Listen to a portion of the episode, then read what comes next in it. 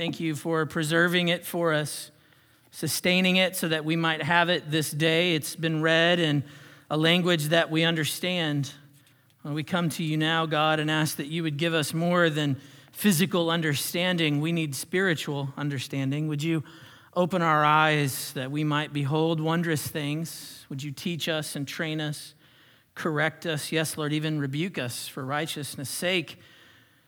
Lord, you are doing a work in your people.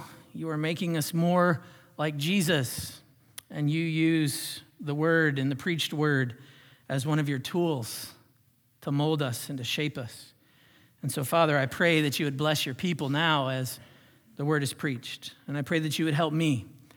Oh God, would you sustain me? Would you protect me? Keep me from error.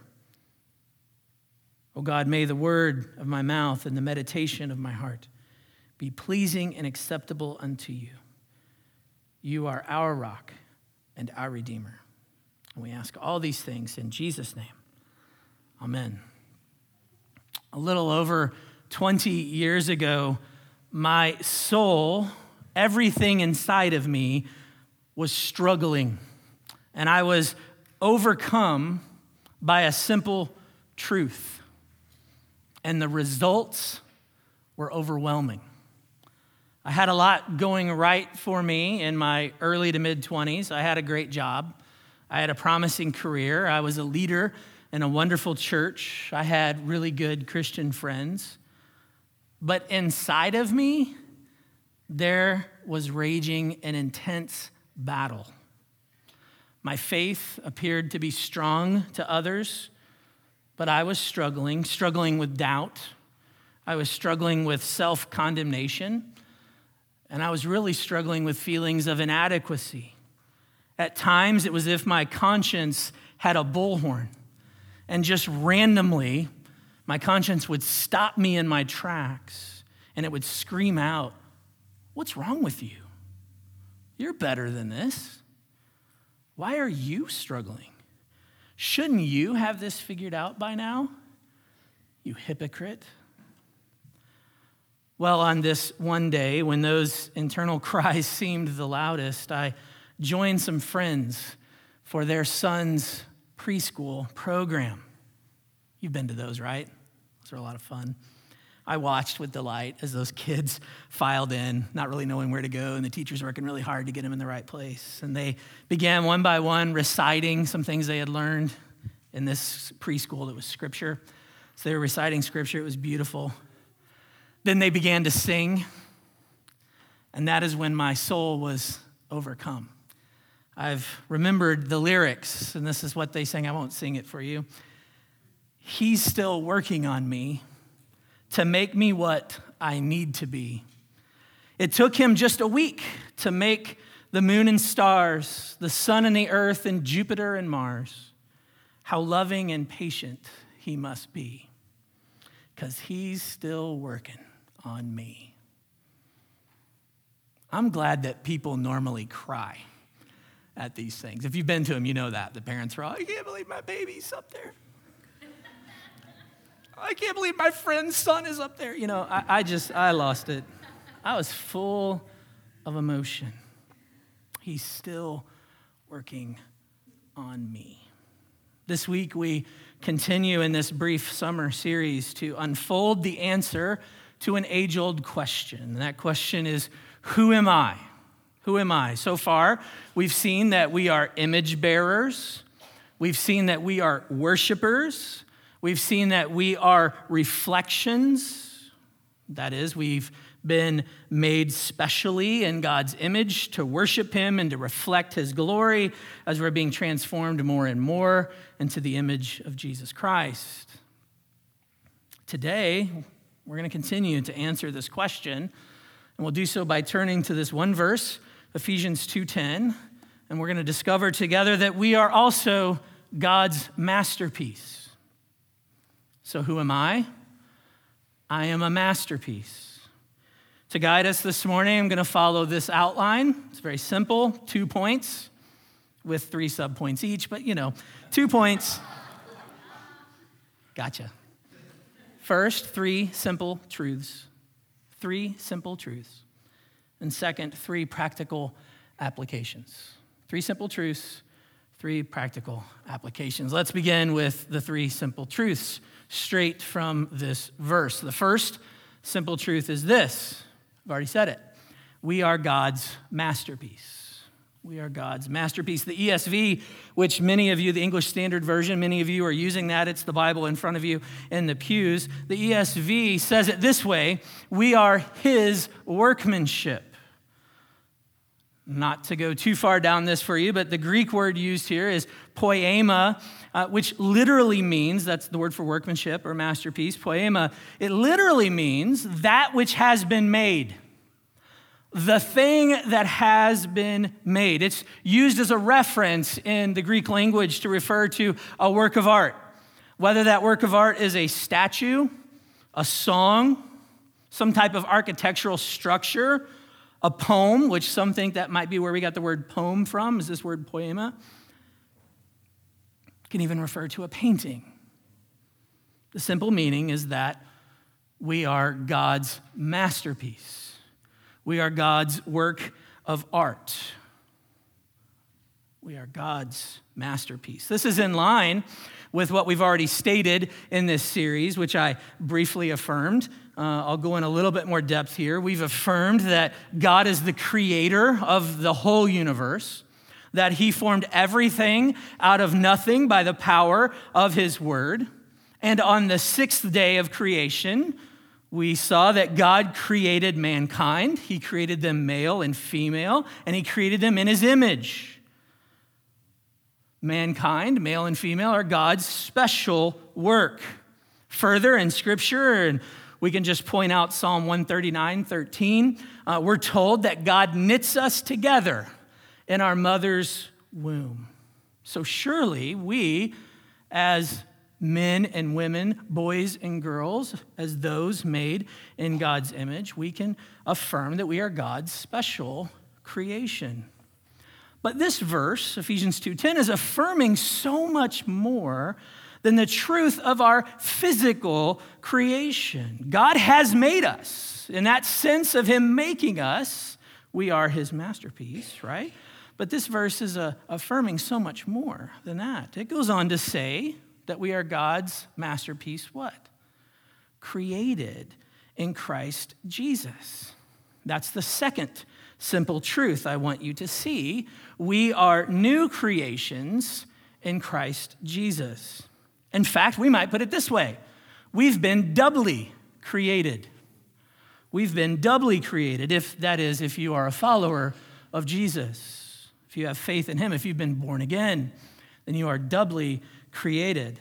This is, after all, the contextual emphasis of this verse. If you're familiar with all of Ephesians 2, you'll know that at the beginning, in verses 1 through 3, the Apostle Paul, who wrote this letter to the church in Ephesus, makes the case that before we're born again, that is, before we are saved, um, we are spiritually dead in our trespasses and sins. He says that we are spiritually dead in our trespasses and sins. Paul does not say that we are merely sick and in need of medicine. Paul does not say that humanity has simply taken a wrong turn and is in need of clear instruction, and that way it can get everyone back on the right path. Paul does not say that mankind is basically good and just needs an infusion of some type of spirituality to be all we were meant to be. No, Paul says that without Jesus Christ, we are flatlined, spiritually speaking. We are completely unresponsive. Spiritually, he says, we are dead. But the good news comes in verses four through nine. In fact, look at verse four, the first two words, but God. And that's when everybody says, Amen. You're dead. You're unable to do anything. You're spiritually dead. But God made us alive together with Christ Jesus. And he's going to say, by grace, you have been saved. Having been given physical life, we've now been given spiritual life. We've been raised from death, spiritual death, to spiritual life through God's great love and mercy. And though physical life is itself a miracle, don't doubt that. Physical life is a miracle, spiritual life is so much more so. Jonathan Edwards said it well when he said this. He said, Spiritual life, which is reached in the work of conversion, is a far greater and more glorious effect than mere being and physical life. God's most stupendous creation is mankind made spiritually alive. I want to use the word stupendous more often. God's most stupendous creation is mankind made spiritually alive. Didn't we talk about this last week, brothers and sisters? We know if anyone is in Christ, he is a new creation. Behold, the new has come, the old has passed away. Well, also in verses four through nine, Paul goes to great lengths to remind us that this new creation, this process of becoming alive in Jesus Christ through God's love and mercy, is all by grace and through faith. It's not of works. Not of works. He says that multiple times. It's not works. No one is saved. No one is made alive. We might use the word regenerated. We might say converted. We might say born again. No one, no one is saved by their works. I'm reminded of an old story I heard that I think had its origins in the Middle East somewhere. And it speaks to this truth. The story goes this way A man was traveling on his donkey one day when he happened upon a small sparrow in the road, small bird, lying on its back with its scrawny legs thrust into the sky. At first, he thought what most of us would think this is a dead bird. But he was wrong. It was very much alive. The man proceeded to ask the sparrow what any of us would ask a sparrow, right? Are you okay? The sparrow replied, Yes. So now you know it's a story. The man then said, What are you doing lying on your back with your legs pointed toward the sky? The sparrow responded that he had heard a rumor that the sky was falling. So he was doing his part to keep it up there by holding his legs up to support it. You know what the man did next, right? He laughed. He laughed. And he said, You surely don't think little old you is going to hold up the sky with those scrawny legs, do you? The sparrow, with a very solemn and serious look, retorted, One does the best he can. Now move on. One does the best he can. Now move on. Foolishness, right? Self deception. It's futile. Well, the foolish self deceit and the futile works of that little sparrow are just the same as the one who believes that their good works will save them. But I want to make the point that this does not nullify good works. This does not nullify good works. For once we are saved, we respond. Once we are saved, we must work. This is the third simple truth I want you to see from this verse. Our good works prove God's work in us. Our good works prove or testify, you might say, to God's work in us. You see, God is at work on us and in us so that he might work through us. Just as he chose us, if you go back to Ephesians 1, he chose us in Christ before the foundation of the world. Just as he did that, so he also chose for us good works to do for Christ here in this world, the works which he prepared beforehand that we should walk in them. I like how Kent Hughes, he's a pastor and a commentator, I like how he wrote it. He said it this way Each of us has an eternally designed job description that includes the task, the ability, and the place to serve. All of us has an eternally designated job description that includes the task, the ability, and the place to serve. You see, in faithfulness, God leads us, He leads you, He leads me to shine as lights in the world, right? And this is what Jesus taught us to shine as lights in the world so that all will see our good works and give glory to God who is in heaven. And listen, these good works don't earn anything for us, they're not meant to draw any attention to us. They serve to testify that we belong to the one who is working in us. They serve to build up and encourage one another, the church, the body of Christ. And they serve to minister the gospel of grace to those who are apart from Christ. So, as a church, you know, we're on mission to share our lives in the gospel with one another.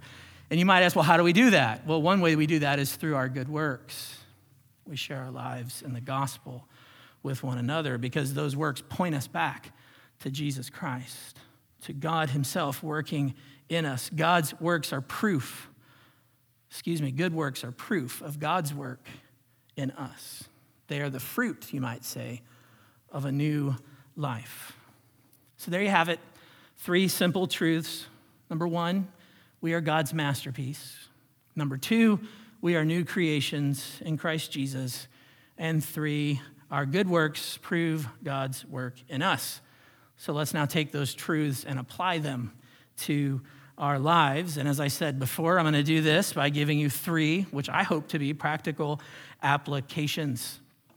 And so, first, listen, those of you who are in Christ, those of you who are followers of Jesus, hear this. You are of untold worth. You are of untold worth.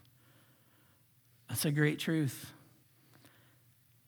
And it's actually one that's really hard to take a hold of. After all, we exist in frail bodies, don't we? Most days we feel as we're just being carried along by external forces, maybe the rush of modern day busyness. Many of us have had really bad things happen to us that make us doubt our worth. But don't forget, you are God's masterpiece. You are God's masterpiece. You're his very work of art. And as long as you dwell on this side of heaven, we've sung about heaven this morning. We've sung about what it's like to live on this side. But as long as you dwell on this side of heaven, I've got news for you. This could be good or bad news, depending on how you're feeling today.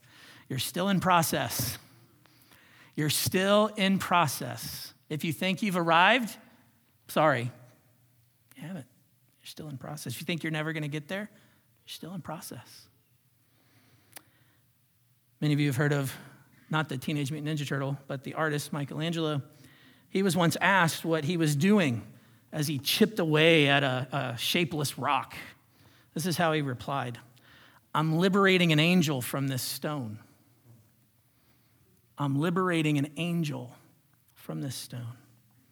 This is what God is doing with us. I'm not calling you angels, so misunderstand me. But this is what God is doing with us.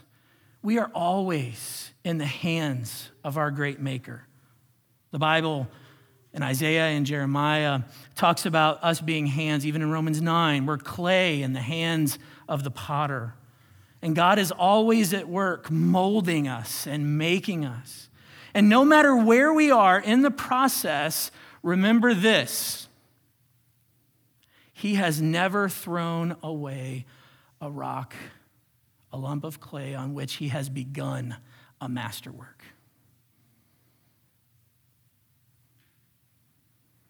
Those whom He is shaping to be more and more like His Son, Jesus Christ, God has never said, ah, this one's hopeless now.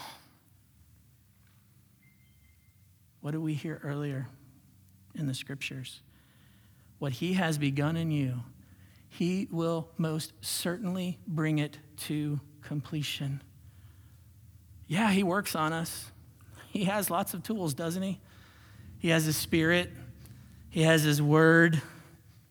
He even uses difficult circumstances, suffering, and trials. He uses difficult people all of these are tools, instruments in the Redeemer's hands. and they're used for Him, for our good. And at times, I agree, it doesn't feel good. It doesn't feel like it's for good. But I can only tell you what the Bible tells you. Anything else would be a lie. It's for your good, it's for my good. God loves His masterpiece. God loves you. And because you are His work of art, you are of untold worth. Don't ever let anyone tell you any different. Young people who are still in here, don't let anyone tell you any different. You, if you are in Christ, you are God's workmanship, created in Christ Jesus. You are of untold worth. The second application is this your gifts are valuable. Your good works, your gifts are valuable. In Scripture, in places like Romans 12 and 1 Corinthians 12, the church is likened to a body. And you'll read that just as one body has many members, so does the body of Christ, and each member has a different yet important function. Let's see this in play. Turn with me to 1 Corinthians chapter 12.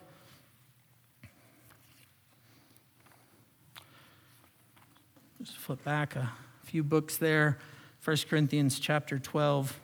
I'll start reading at verse 14.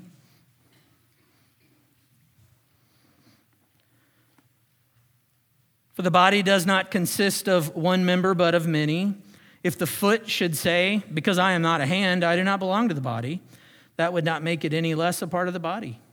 And if the ear should say, Because I am not an eye, I do not belong to the body, that would not make it any less a part of the body. If the whole body were an eye, where would be the sense of hearing? If the whole body were an ear, where would be the sense of smell? But as that, excuse me, but as it is, God arranged the members in the body, each one of them as he chose.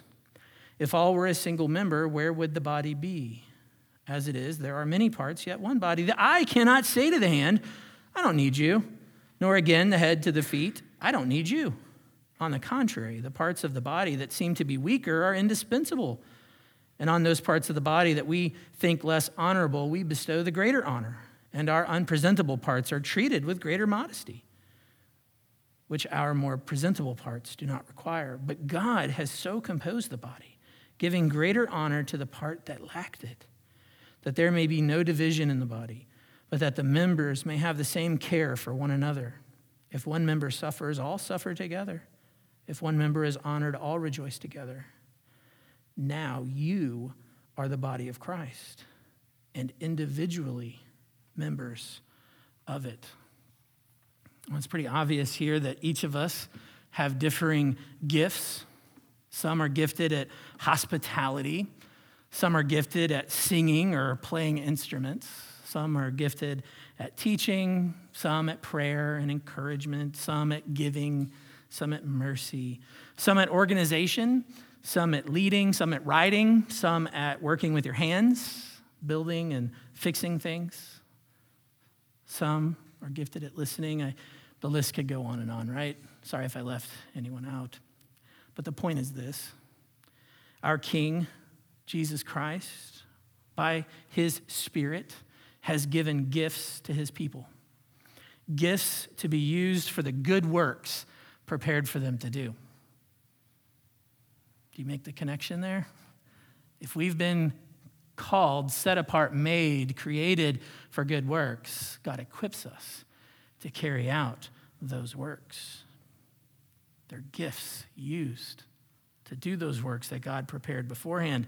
All these gifts, like differing members of the body, like differing instruments in an orchestral ensemble, all of them work together in unison and in harmony so that the church can carry out its mission here on earth. So that means that each and every part, each and every gift is valuable.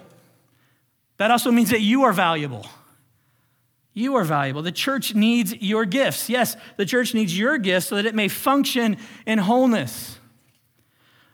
But, but I don't have any gifts, Pastor Dan. Maybe I beat one of you to saying that in your head. Not true. False. God's word says you've been given gifts, and I know God's word is true. But, but I don't know what my gifts are, Pastor Dan. Fair enough. Let's find out. Let's find out what they are. Listen, if you're here this morning and you don't know what your gift is, I challenge you to schedule a meeting with me. Schedule a meeting with me or with another elder. We'll find out together. I'm going to make you this promise I will not make you fill out a spiritual gift survey. Some of you are like, I'm not going to do it. Let's have a conversation. Give me 45 minutes. Let's have a conversation. Let me ask you some simple questions, and let's together discover what your gift might be.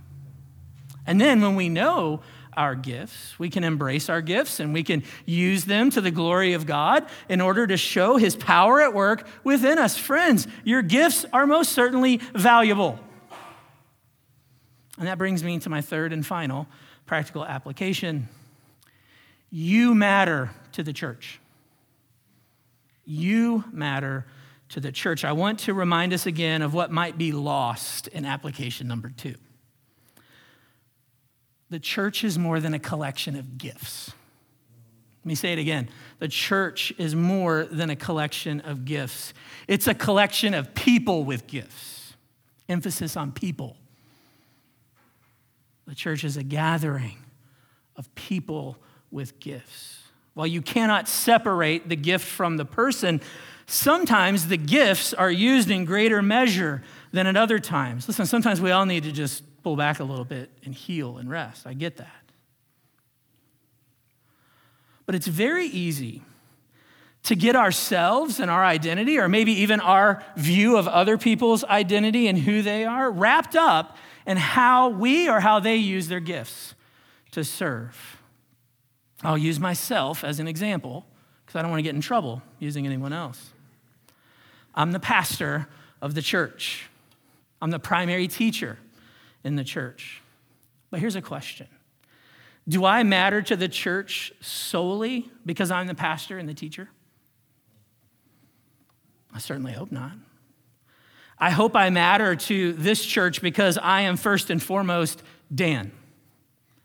And I hope just as much that I find my identity first in the fact that I am God's masterpiece, not that I am God's masterpiece with gifts of shepherding and teaching. Does that make sense? Do you understand? As Dr. Neil would say, Are you with me? Are you with me? we matter most to the church. We matter most to one another because we are brothers and sisters in Jesus Christ. We matter because of who we are, not because of what we do. We should matter to one another because of who we are, not because of what we do. So listen, you matter to the church, you matter to this church not because of what you do, but because of who you are. Yes, we can all agree that we were created indeed in Christ for good works, and those good works will be evident, but they flow from a relationship with Jesus Christ. So as we look around this room, and we see the ones whom God is assembling here to be a part of the body of Christ here at the chapel. May we see how valuable we are to one another because of who God is making us to be, not because of what we are or are not doing. Can't we just look at one another and say, You are God's masterpiece? You have worth. That was a hard lesson for me to learn some 20 years ago a hard and difficult lesson. I was seeking my identity and my value, and I probably still do it more than I want to admit. And what was lacking, and seeking my identity and value in all the ways that I had failed. I needed a reminder that day. I still need a reminder today. It's a reminder that each and every one of us needs each and every day. So I'm going to say it again. We are God's masterpiece. You are God's work of art. You've been created in Christ Jesus. You've been raised from death to life. And He leads us, you and me, to walk in good works that he prepared beforehand for his glory. And while you, while I may not see ourselves as the completed work of art that God is making us to be, sometimes we joke and say, You got a lot of work to do, God. He knows. He knows. But He's not going to fail. He's not going to fail. He's going to do exactly that which He set out to do. He will not throw you aside, He will finish the work. Our call is to simply remember the truth that those children sang to me that day. Still not going to sing it, but I'll repeat it. He's still working on me to make me what I need to be. It took him just a week to make the moon and the stars, the sun and the earth and Jupiter and Mars. How loving and patient he must be because he's still working on me and you. Amen and amen.